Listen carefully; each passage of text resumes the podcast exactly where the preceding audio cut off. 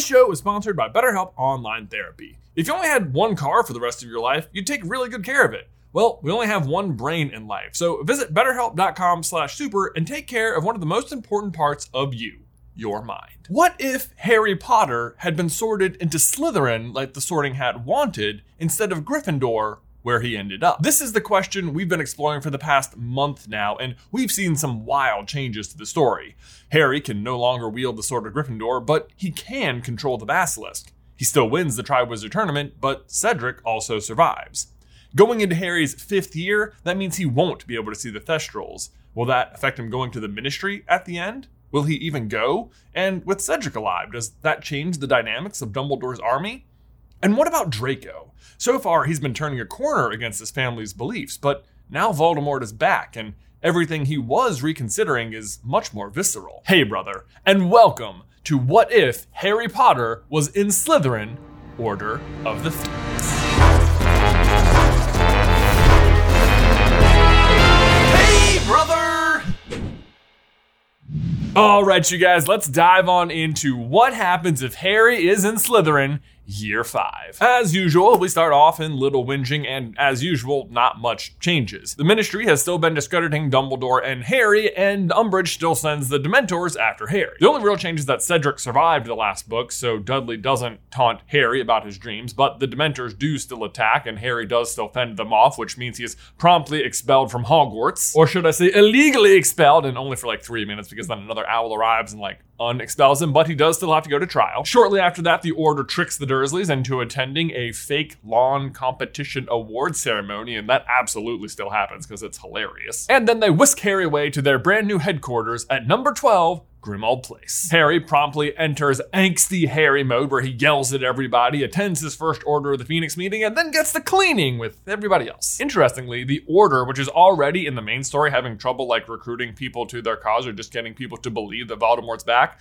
is having even more trouble in this version of events. And this is, of course, because in this scenario, Cedric has survived. His dead body is usually a huge obstacle, this like giant smoking gun piece of evidence that seems to corroborate what Harry is saying happened in the maze. And don't get me wrong, I'm really happy Cedric survived, but without a casualty, it really is just Harry and Dumbledore's word against the world. Or should I say, the Ministry of Magic and the Daily Prophet, who I will remind you still has access to Rita Skeeter since Hermione didn't end up catching her at the end of last year like usual. Harry's trial goes the same as usual. Dumbledore shows up at the last second and logics the Wizengamot into clearing Harry of all charges before swiftly exiting the chamber and not making eye contact with him at all. Afterwards, though, there is a minor change. Harry emerges from the chamber, having been cleared, and runs into Lucius Malfoy, who calls him Patronus Potter. Normally, Harry makes some snide remark about how he escaped from Voldemort and Lucius was there. Uh, but this time, Harry responds differently, saying, What's the matter? Bothered your son's not the only one in our year that can cast a Patronus? And this hits better than Harry thinks it will, but not for the reasons he thinks. Lucius makes no response at all because actually, this is brand new information to him.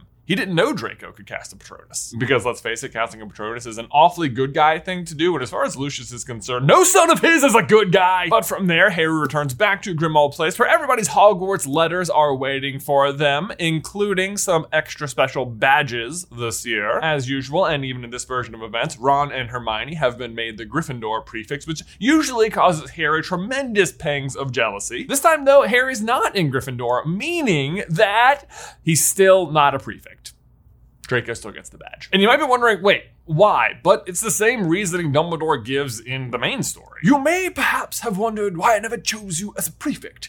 I must confess that I rather thought you had enough responsibility to be going on with. That said, Harry's letter doesn't come with nothing extra. He might not be a Slytherin prefect, but he has been made Slytherin Quidditch captain. Marcus Flint graduated the previous year, so the position would be open. And you might think, well, wait, if Dumbledore thought he had enough responsibility not to be a prefect, wouldn't he use the same reasoning to not make Harry the Quidditch captain? But no, for two reasons. One, Harry's going to be going to Quidditch practice anyway, so it's not like extra time. But more importantly, Dumbledore is using this position to protect Harry. Usually in the main story, most of the school is unsure about whether or not they should believe Harry, including some of the Gryffindors. Ironically, the Slytherins, even in the main story, do not have this problem. Due to a lot of their uh, parentage, most of them are very aware that Voldemort is back, but they also understand that pretending he's not is part of the plan and go along with acting like Harry's crazy. This time, however, Harry is in Slytherin, and Dumbledore recognizes that some of his housemates may now turn on him based on their family's beliefs and might even attack him. But giving him some authority as Quidditch captain and making him a larger outcome of how the Quidditch team does at least offers him some protection from outright attack in the common room. Also, before we move on, fun question for you guys here. Ron gets the prefect badge, which means he gets a reward, and typically he asks for a broom so that he can try out for the Gryffindor Quidditch team, but now he already has a broom and is already on the Quidditch team, and Fred and George already got him some brand new dress robes, and he already has an owl, so what do you think he asks for as his reward? It's not really a big plot point, like, at all, but it is fun to think about, like, what would Ron ask for? My money is on a brand new, nice chess set, because it is one of the things he has that he uses the hand-me-down of a lot. Hand me down wizard's chess. You must be a Weasley. Gotta say, that line works a lot better with Ron's enthusiasm tucked right into the middle. But anyway, from there, it's time to go back to Hogwarts. Ron and Hermione still have prefect duty on the train, so Harry still follows Ginny into Luna's compartment, where they are still joined by Neville. Neville is, of course, a lot less good friends with Harry in this version, since they don't spend so much time together in Gryffindor, but Neville still would have gone to the Yule Ball with Ginny last year, so yes, he would still sit with them. As such, everyone in the compartment still gets sprayed by the stink sap from the Mimbulus Mimbletonia, which is, you know, a terrible endeavor to endure. But it's not nearly as embarrassing for Harry this time because Cho doesn't show up to witness it. Which, as a reminder, neither Harry nor Cho have a crush on each other this time around since Cedric is still alive, so he's just still dating Cho. And also, Harry really never developed a crush on Cho to begin with since he didn't play Quidditch against her in their third year. But don't forget, Ron still did. But all that really happens as a result of the stink sap is that Harry's kind of annoyed at that Longbottom fellow. Why is it always me? Then they arrive at school where normally Harry sees the Thestrals for the first time because he witnessed Cedric die. Although, actually, if you read the book carefully, it says that Harry specifically had his eyes closed at that exact moment, so damn, whatever. But again, Cedric's alive, so Harry can't see the Thestrals. It's pulling itself like always. Which isn't a huge deal. It just sort of helps Harry confirm that Luna isn't quite as loony as she seems later on once he figures out what the Thestrals are. So he doesn't have that like early moment of connection with her. Then we get to the opening feast where suddenly Draco confronts Harry and asks him, Did you tell my father I could produce a Patronus? And Harry confirms that he did, which Draco is clearly perturbed by, although Harry cannot fathom why. The real reason is that Draco was purposely concealing this information from Lucius, knowing that he wouldn't approve of his son knowing such powerful good magic, if you will. The weird thing though is that when Lucius learned about it, he wasn't even upset. He actually considers it good cover because he obviously expects Draco to just follow in his footsteps. So really, Draco's upset with Harry because concealing this knowledge felt good. It's like he was secretly subverting his father, but now he's not, so he's mad at Harry for telling his dad that he sort of agrees with Harry, even though his dad interpreted the information as a good thing anyway. I know that sounds confusing and like a lot to feel, but uh teenagers, am I right? Meanwhile, the Sorting Hat gives its warning and suggests that all the houses unite like they're supposed to be, which normally Harry is sort of scoffing at because he hates the Slytherin so much, but this time he's in Slytherin and it feels a lot more feasible because his two best friends are already in Gryffindor. Actually, even in the main story, Hermione is pretty immediately open to the idea of building bridges with Slytherin House, which Harry remains really grateful for in this version of events because, like Dumbledore predicted, much of Slytherin House seems to have turned cold against him. Then Umbridge stands up to give her really, really boring speech about how progress for progress's sake must be avoided at all costs, blah, blah. Oh my god, I'm bored. Normally Hermione's there to like decipher this entire speech to Harry, but of course she's sitting at the Gryffindor table, so she can't. Although, almost on that exact same note, Harry's first class with Umbridge actually goes a little bit better since he's with the Slytherins this time instead of the Gryffindors. Because if you recall, it's actually Hermione who has her hand raised for like 10 minutes before eventually instigating the big argument that ends with Harry shouting at Umbridge that Lord Voldemort is back and getting him a week's worth of detention. Detention, Mr. Potter! Meaning Harry actually avoids detention that whole first week, but he still does learn how that conversation goes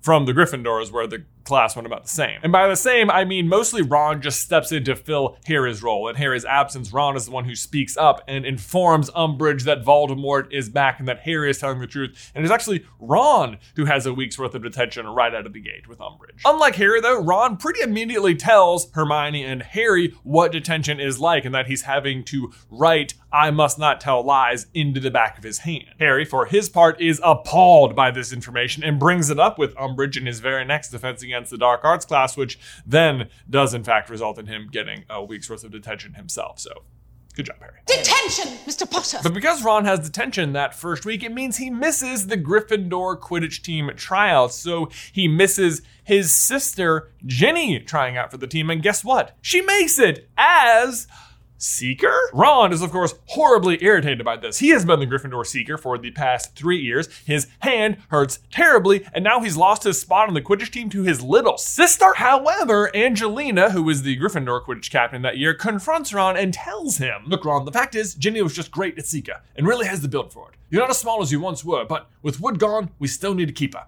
You might not have the Seeker's build anymore, but you're about as perfect for a keeper as anyone could be, and I know from years of playing with you that you're a great flyer. If you want the job, it's yours. And Ron unwittingly accepts. Keeper. Ron, can you imagine? Harry's first week as Quidditch captain goes okay. Typically, this is the year where Crabbe and Goyle join the team, but obviously that doesn't happen this time because Harry is not going to accept any Death Eater offspring on his Quidditch team, except for Malfoy. Already on the team. In fact, on that note, Draco is the one Harry leaves in charge when he himself has detention with Dolores the following week. Draco, of course, is the next highest seniority on the team, and Harry thinks of it as something of a peace offering for telling Lucius about Draco's Patronus. And Draco, for his part, recognizes the peace offering and in return reveals that his dad recognized the dog who was with them at the platform when they left for school. Wink, wink. Also, for what it's worth, I know you're wondering, Draco does now finally have another brand new broomstick, a Nimbus 2001. With Voldemort returning, Lucius has dropped a lot of the uh, general pettiness towards his son, who he now has much larger goals for, including him eventually becoming a Death Eater, but uh, he's still not going to shell out the galleons for another Firebolt. I mean, these things don't grow on trees. Well, well. The next big event is when Sirius is checking in on Harry via the fireplace in the common room, trying to respond to Harry's letter about his scar hurting and wondering where Hagrid is, who, of course, is off looking for giants. The main difference is obviously that happens in the Slytherin common room this time. Sirius still suggests that he try and meet up with him and Ron and Hermione at Hogsmeade, but after what Draco told him about Lucius recognizing Snuffles at the platform and the Daily Prophet saying that a recently spotted Sirius Black in London, Harry vehemently shuts this down. The following day, Educational Decree number 23 is passed and makes Dolores Umbridge the High Inquisitor, and she starts inspecting all the teachers, although Harry is not actually present for the Trelawney or McGonagall inspection this time because he's in Slytherin. But this is also what finally prompts Hermione to suggest to Harry that he be the one to teach everyone defense against the dark arts. And if Umbridge refuses to teach us how, we need someone who will. Which, as usual, Harry gives some thought, but then immediately decides, yes, let's do it! I think he was just sort of walking down the hall and just sort of came to that conclusion. The first meeting, the Hog's Head, goes pretty much the same, but with a few key differences. For one, Cedric is still alive, and thus Cedric shows up. Along with him, of course, is Cho, who is still his girlfriend, but who would really obviously rather be doing just about anything else on their first trip to Hogsmeade. Like, say, for example, hitting up Madame Puddifoot's for a hot cup of gray coffee. Yeah. Honestly, it sounds terrible. Not like our coffee. Carlin Brothers coffee, which is the best coffee to drink in the morning to wake up and feel alive, which I have to tell you is vastly preferable to waking up and feeling dead. In fact, we have a very big announcement about Carlin Brothers Coffee we will be making tomorrow night. That's Friday, August 26th at 6 p.m. Eastern, right here on the Super Carlin Brothers main channel. We're going to be hosting a fandom trivia event. It'll be two rounds of trivia. We'll have lots of fun prizes and, like I said, some big announcements about Carlin Brothers Coffee. Hope to see you there. Set your reminder. But enough about the amazing chocolate citrus notes of our own coffee. Let's get back to Hogsmeade and Cho Chang. In the main story, Cho is actually extremely interested in the DA and very motivated to go, and she is the one who's having to drag her friend Marietta Edgecombe with her. This time, however, she's definitely just attending because Cedric wants to go, so Marietta doesn't come at all. And you might think less people would show up overall because it seems like less people are believing Harry's version of events this year, but by now, a lot of the students are really starting to hate Umbridge, and Cedric's vote of confidence in him in particular seems to be spurring people on. As ever in this first meeting, Harry finally starts to get some credit credit for all the crazy things he has accomplished in his first four years at Hogwarts as he answers questions people are asking. Cedric himself even confirms the rumors that Harry talked down a basilisk during his second year, having seen Harry control the basilisk under the lake just last year during the second task. And Ron, for his part, is just super unimpressed with Cedric's presence at this meeting. I was in that lake too, you know.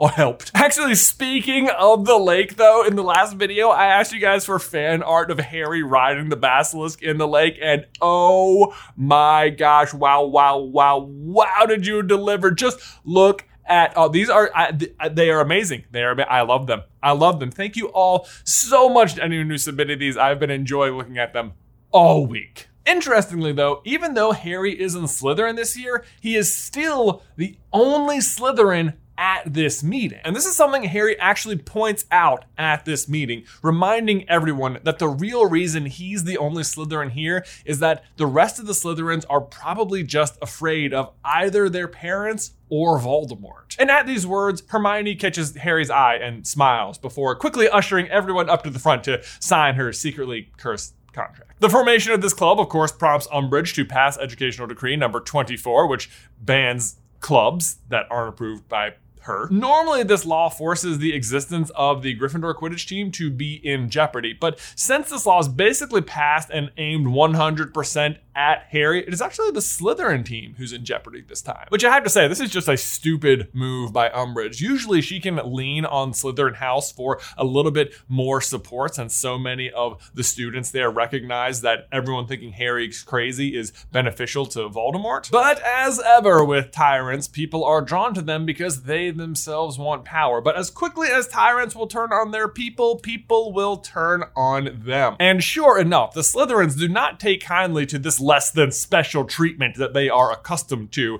even though they are eventually cleared to play. In the meantime, Harry gets another note from Sirius about having another conversation in the Slytherin common room fireplace. But this is the owl that Umbridge actually intercepts and reads, so she's sort of waiting for it. Before Umbridge steps in, though, Sirius, as usual, is just pleased as punch that Harry is forming this secret defense against the Dark Arts Club and causing all sorts of ruckus. And while he helps Harry brainstorm a place to have the meetings, before they land on anything, Umbridge cuts in and Sirius has to flee. Turns out, though, this conversation wasn't nearly as private as Harry thought it was going to be. Not only was Umbridge waiting for it to happen, but after Sirius leaves, Draco emerges and reveals he overheard the entire thing. And whilst Harry immediately panics, unsure what this means, is Draco going to tell his father about this? You wait till my father hears about this. He quickly breathes a sigh of relief as Draco actually has come with a suggestion as somewhere Harry can host the meetings for this defense group. A place he and Harry know all too well the Chamber of Secrets.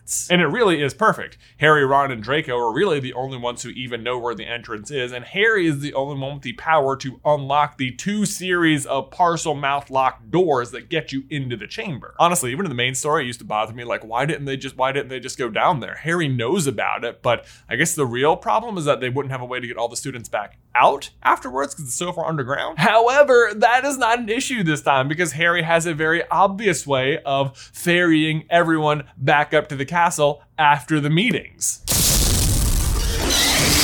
All everyone has to do is hold on tight to the back of the basilisk, which can easily carry the entire group all the way back up to the castle after each meeting. If anyone wants to submit a drawing of a magic school bus esque basilisk transporting people up to the castle through the pipes, I mean, I'm just you get to email it right here. God, I love that the basilisk's alive. The DA meetings themselves go pretty well. They all still formally vote to have Harry be the official leader and give him some authority, even though some of the Hufflepuffs, Zacharias Smith, argue that uh, Cedric should lead them too. After all, he was also a school champion. Honestly, I'm not even sure why they had to vote, as if Harry needs any official authority when he can control the giant freaking snake in the room. But whatever, Zacharias Smith, you do you, man. Cedric, for his part, shuts this down and votes for Harry himself. But once the training starts, it's pretty obvious why Cedric was the other school champion, as he is high and away the best student Harry has. That said, they start things off like usual by practicing Expelliarmus. Cedric pairs with Cho and Ron with Hermione.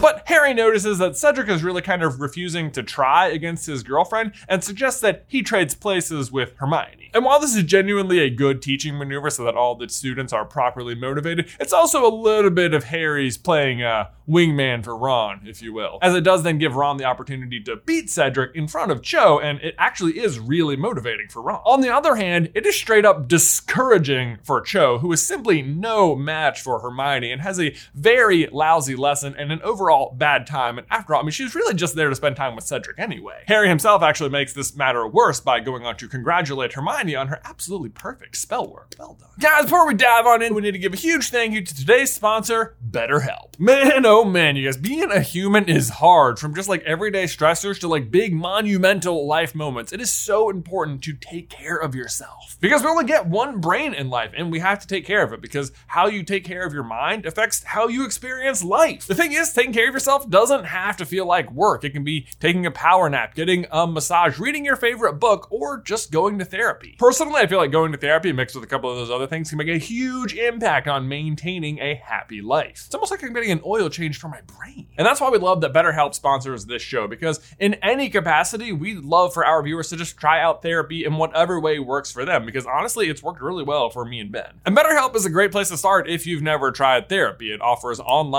video, audio, or just live chat sessions, so you don't have to be on camera if you don't want to. Plus, it's much more affordable than in-person therapy, and you can be matched with a therapist in less than 48 hours. And and our viewers can get 10% off their first month when they head to betterhelp.com slash super. Again, that's betterhelp.com slash super for 10% off your first month. Link is in the description down below.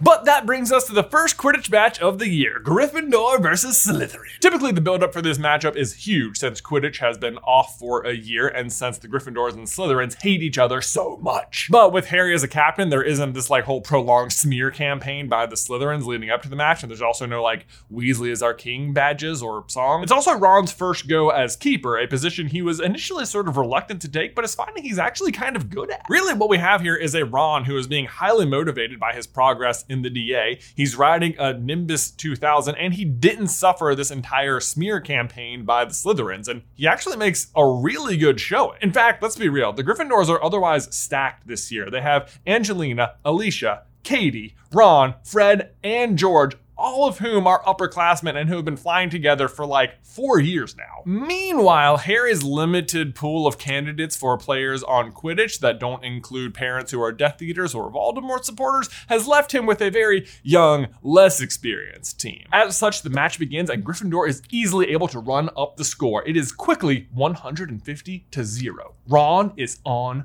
fire. Draco has the quaffle, but Ginny sees the snitch. So does Harry. The race is on. Draco zooms for goal. He dodges one bludger from Fred. Harry is level with Ginny. Draco dodges another bludger from George. Harry's ahead of Ginny. He reaches out. Draco shoots. Ron blocks it. Harry catches the snitch. It's a tie! Whew. Wow, what a game. Even I was on the edge of my seat. I made it up. Ron saves a narrow loss, remains technically undefeated to Harry, and is by all means, at least to the Gryffindors, a king. Now, normally after this match, Draco successfully taunts Harry, Fred, and George into physically attacking him, which results in uh, the three of them being banned from Quidditch forever. I don't see how that would possibly carry on after school. But obviously, that just doesn't happen this time, so neither Harry or Fred or George get this permanent ban. At least not yet. You know Umbridge is looking. Later that night, Hagrid finally returns from his mission to go see the Giants, but Harry, Ron, and Hermione don't go visit him on that night because it's Hermione who notices Hagrid is back from the Gryffindor common room, and obviously Harry's down in the Slytherin common room, and they have no way to go get him. So they don't actually see Hagrid until the next morning at breakfast, meaning they miss Umbridge's initial interrogation of Hagrid, but it might go a little bit better, honestly, since she doesn't see their three sets of footprints leading up to his hut. Either way, though, all it prompts the trio to do is to warn Hagrid not to show them monsters, which is advice he doesn't take anyway. And actually, in the very next class, he shows them Thestrals. This lesson is obviously way different for Harry this time, since obviously he can't see the Thestrals. Instead, it's just Neville and some other mysterious, unnamed fifth year Slytherin boy, although presumably Harry actually knows his name this time around, since they obviously are sharing a dorm. Personally, I like to think of him as Pete. Pete's really not so bad, keeps to himself mostly. He's haunted by witnessing the death of his something. Nonetheless, it's still a good lesson where Harry learns how Thestrals work and that they have an insanely good sense of navigation. But that brings us to the last DA meeting before Christmas, where usually Harry and Cho kiss for the first time, but obviously this time they uh, don't. But don't y'all worry, I can tell you're hungry for some sweet, sweet, um, wet action. Harry's words, not mine. Well, how was it? Wet. Well, I have some good news for you as Harry is bidding everyone farewell, congratulating them on a semester well done, passing out high fives and hugs all around. Hermione rushes up to him and gives him a hug as well, says, Great job this semester, Harry, and gives him a swift kiss on the cheek. Harry, of course, has no idea what to make of that. Was it friendly, fleeting, congratulatory, nothing? Something. Mostly he assumes friendly, not that he has much time to think about it though, because oh my gosh, he's asleep. He's the snake. He can see Mr. Weasley. He attacks. And this is a big difference maker. Normally he's in Gryffindor Tower and immediately wakes up in a panic, which wakes everybody else up and he starts screaming that he needs to go save Mr. Weasley. But this time he's in the Slytherin common room, meaning when he wakes up in a panic, he actually wakes up Draco, Crabbe, Goyle, Blaise Zabini, and uh, that other dude, uh, Pete, who can see Thestrals. He's in such a panic that nobody really knows what to do, but Draco at least goes and fetches Snape, who immediately informs Dumbledore and McGonagall about what's happening and rushes Harry up to the headmaster's office where the rest of the Weasley children have been assembled as well, and they all portkey out. The main difference here is that while Crabbe and Goyle are definitely too thick to understand what was happening in the moment, they're definitely going to go home and tell their parents about this incident, who are then immediately going to tell Voldemort what happened, who can then immediately put the pieces together and realize, oh my gosh, I have a link into Harry Potter's mind. He actually sort of figures this out on his own anyway, but now he has really, really concrete evidence as to what happened. Once at Grimmauld Place, Harry starts to worry that he has a snake inside of him and is reminded of his second year where he thought he was the heir of Slytherin and was attacking people. But you weren't attacking people. It was Voldemort, he tells himself. But the basilisk listened to you, not him, didn't it? He argues back to himself. Ever since Harry's second year, he's been extremely proud to be in Slytherin, feeling like he is what truly represents a Slytherin, not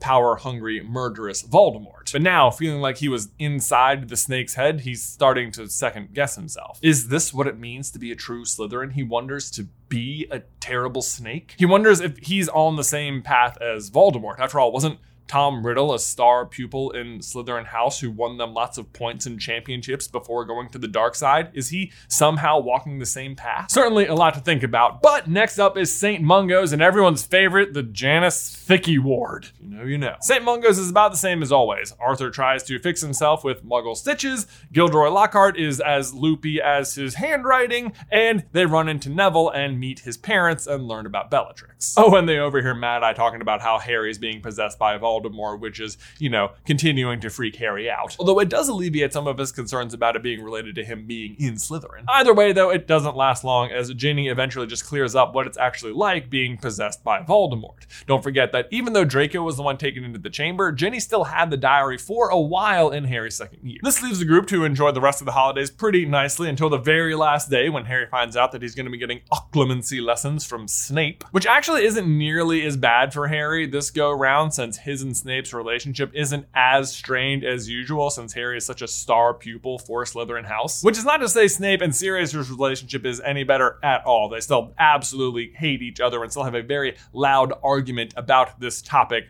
before Harry sets off. Harry's first occlumency lesson is his very first night back at Hogwarts, the same day he does not ask Cho out to Valentine's Day this year. And I suppose the lesson is a little bit more constructive than usual since Snape's not so mean to Harry all the time. But really, Harry is just terrible at occlumency like hard stop, so it's not that much better. Turns out it's an eventful two days back though, as the very next morning is also when 10 Death Eaters break out of Azkaban. And while this swells Voldemort's ranks, it also swells the number of people who are believing Harry's version of events, since so many people are afraid of these Death Eaters who've escaped. It also prompts the passing of Educational Decree number 25, which stops the teachers from telling their students about anything not related to their subjects. The DA meetings pick up again, and as usual, Neville progresses really fast, being highly motivated by Bellatrix's escape. In fact, in almost no time flat, he's able to successfully face off against Cedric. What?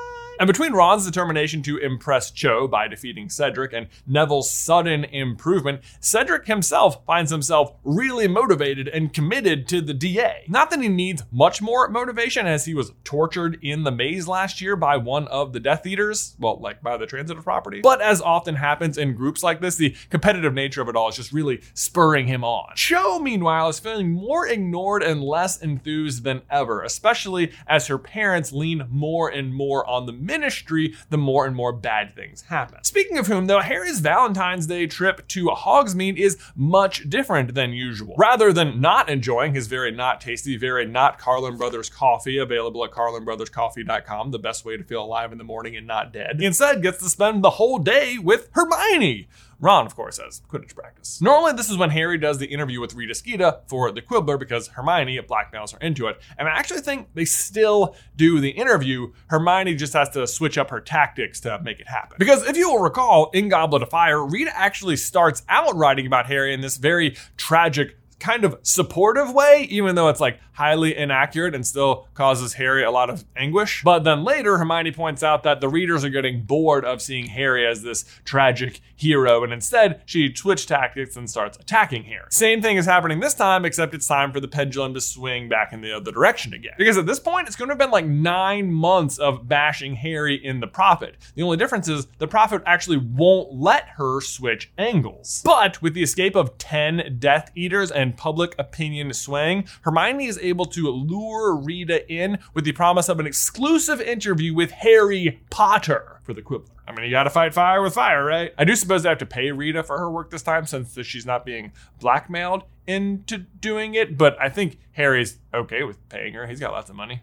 Right? As ever, though, this issue of The Quibbler is an absolute hit and forces the passing of Educational Decree number 27, which just says you can't read The Quibbler. Seems oddly specific. This, of course, makes the Quibbler a truly hot commodity around the school, but I do think this finally costs Harry his captainship of the Slytherin Quidditch team, something Dolores has been trying to take from him all year, and now she can. Which means Draco takes over as captain for the rest of the year. Speaking of whom, though, Draco is having kind of a mixed reaction to this article in the Quibbler, in which Harry named his father as a Death Eater. Draco, of course, already knew this, but people are not treating him well because of the article, which, of course, is really hard for him because he doesn't really agree with his father very much at this point, but is also not in a position where he's willing to openly speak out against him. So, like, what to do? What to do? Moving on though, next up, Trelawney is still fired and Firenze is still hired, and the DA is at last discovered by Umbridge. Now, typically it's Marietta Edgecombe who blabs to Umbridge, but this time, and I'm sure you saw it coming, it was Cho, which is actually what also happens in the movies oddly. Dobby is able to still give the DA a bit of a head start in getting people out of the Chamber of Secrets. And now they've been navigating the pipes long enough that they know other bathrooms they can exit from. So for the most part, everyone gets away, but Harry himself actually still gets caught by none other than Draco. As ever, Harry is brought up to Dumbledore's office where Dumbledore tries to defend Harry but is ultimately forced to flee Hogwarts and Umbridge becomes headmistress. The next day, the Inquisitorial Squad is officially introduced to the school, and to Harry's surprise, Draco is a part of it. However, he pulls Harry aside and explains Sorry about last night. I didn't really know what we were looking for. She came round last night looking for students to help and seemed to think anyone's family mentioned in your article would oblige to help her take you down, and she was right.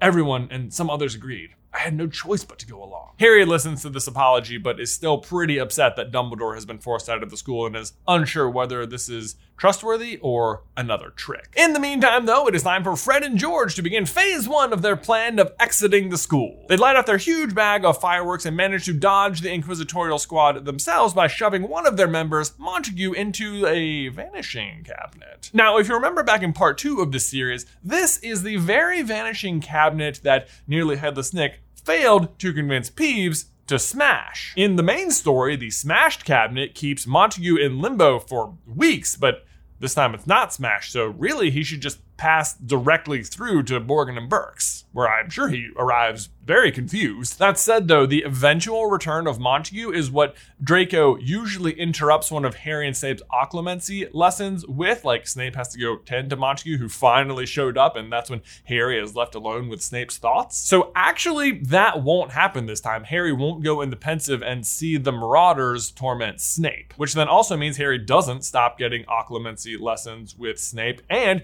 doesn't break into Umbridge's office to have an overly urgent conversation with Sirius and Lupin about what a jerk James was in school. Instead, Harry is just present to see Fred and George's grand escape after they set up a swamp in one of the upper corridors and leave with a blaze of glory. Although they don't have to summon their brooms from Umbridge's office this time because they never got the Quidditch band, but they definitely still fly off in a blaze of glory. But okay, so then if Harry doesn't stop taking occlumency lessons, does that mean he successfully blocks Voldemort out and isn't lured into the ministry later on? Absolutely not. As we mentioned earlier, despite Harry giving the several months solid effort, he is never very good at occlumency, which is surprising because Harry is like innately good at basically every other kind of defensive magic. He throws off the Imperius curse on his first try, but he can't do this. In part because I think he actually kind of wanted to know was looking for. The aftermath of Fred and George leaving, though, was pretty much the same. The students began causing chaos everywhere, especially Peeves. They began upending table, bursting out of blackboards and toppling statues and vases, smashing lanterns, snuffed out candles, juggling burning torches over the heads of screaming students, caused neatly stacked piles of parchments to topple into fires or out of windows, flooded the second floor when he pulled off all the taps in the bathrooms, dropped a bag of tarantulas in the middle of the Great Hall during breakfast, and, whenever he fancied a break, spent hours at a time floating along after Umbridge and blowing loud raspberries every time she spoke. And I have to say, I think somewhere in the midst of all that chaos,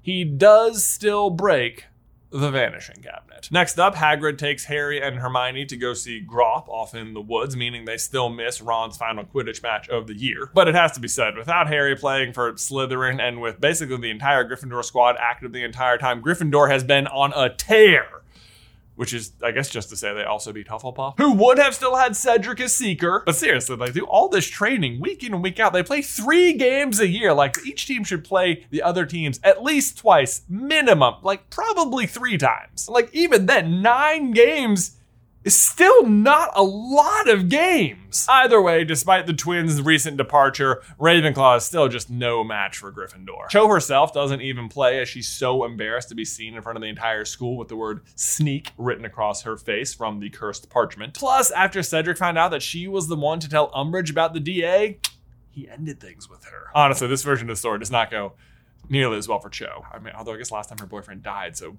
Maybe she's just destined for sadness. Anyway, Gryffindor wins the Quidditch Cup. Good for you, Ron. Way to go. Who, in case you're wondering, uh, also has kind of turned cold on the whole Cho train after finding out about the Umbridge reveal. Not that Cho has ever really reciprocating feelings for him or anything, but Next up for the fifth years is their OWL exams, which pretty much go the exact same for Harry. Being in Slytherin hasn't really affected his performance in classes that much. Although it has affected Draco, who also gets an outstanding in defense against the dark arts by, like Harry, producing a Patronus. Harry actually managed to watch some of Draco's exam, though, and was impressed by some of the other defensive spells he was able to perform as well, though. During Harry's astronomy exam is when Umbridge goes to fire Hagrid and McGonagall shows up and and gets stunned by four stunners at once. And I think Harry still ends up seeing this because even in the main story, Ernie Macmillan is present at the top of the tower. So it sounds like all the fifth years just have this exam at the same time. I mean, I know Pete was there, that's for sure. Which brings us to our final OWL where Harry falls asleep in the middle of his history of magic exam. And oh my gosh, this is where he has the crazy vision about Voldemort torturing Sirius in the Department of Mysteries. Feels like we need some smoke for that.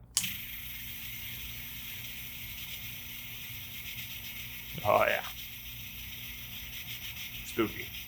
The difference here is that when he wakes up, his normal first thought is to tell McGonagall, which of course he can't because she's stunned, and then he also can't tell Dumbledore or Hagrid because they've been removed from the school. Typically, he just completely forgets that Snape is also in the Order. But being in Slytherin House and having not had any of his occlumency lessons canceled, I think he does remember Snape is in the Order this time. So Harry is actually able to tell Snape just right away about the vision he saw.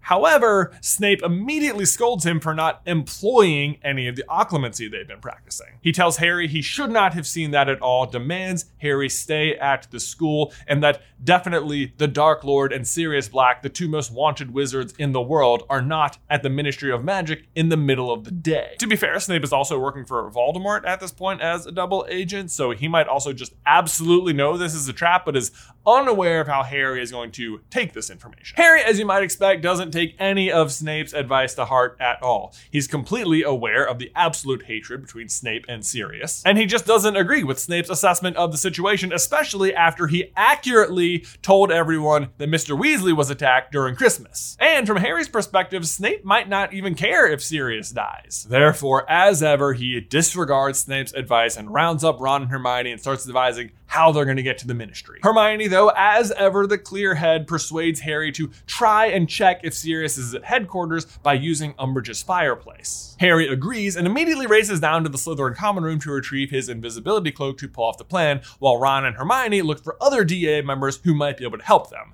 They find Ginny and Luna. Harry successfully breaks into Umbridge's office and is able to talk to Kreacher at Grimmauld Place, who immediately confirms Harry's worst fear just before he is pulled back out of the fireplace by Umbridge. This is where things are starting to look pretty bad for Harry, as the Inquisitorial squad, including Draco, have rounded up all of Harry's friends. The change here is that instead of Neville, it's actually Cedric who stepped in and tried to help out, and for his part, he actually took down a couple of Inquisitorial squad members before they simply outnumbered. Umbridge then sends one of the squad members to go and fetch Snape so she can try and force Harry to take Veritaserum, but for some reason they cannot find him. And therefore, Umbridge decides to take things into her own hands and herself into using the Cruciatus curse on Harry. The entire room stares as Umbridge lowers her wand at Harry, who is helpless to fight back. She's about to cast the spell, and then Stupefy! Draco stuns Umbridge in the back and quickly tosses Harry his wand. The other members of the Inquisitorial squad are so shocked that they react a second too late, and in that time, Harry manages to stun two more. Draco, in the meantime, is able to cast a shield charm to protect Harry from incoming spells from the other members. But that's all it takes. In the rest of the confusion, the DA are able to break free and overwhelm the rest of the Inquisitorial squad. You'll have to stun me too, says Draco. I'll talk my way out of it. Say Weasley got a hold of my wand and stunned Umbridge, not me. And with that, a moment of understanding passes between Draco and Harry, who then stuns Draco.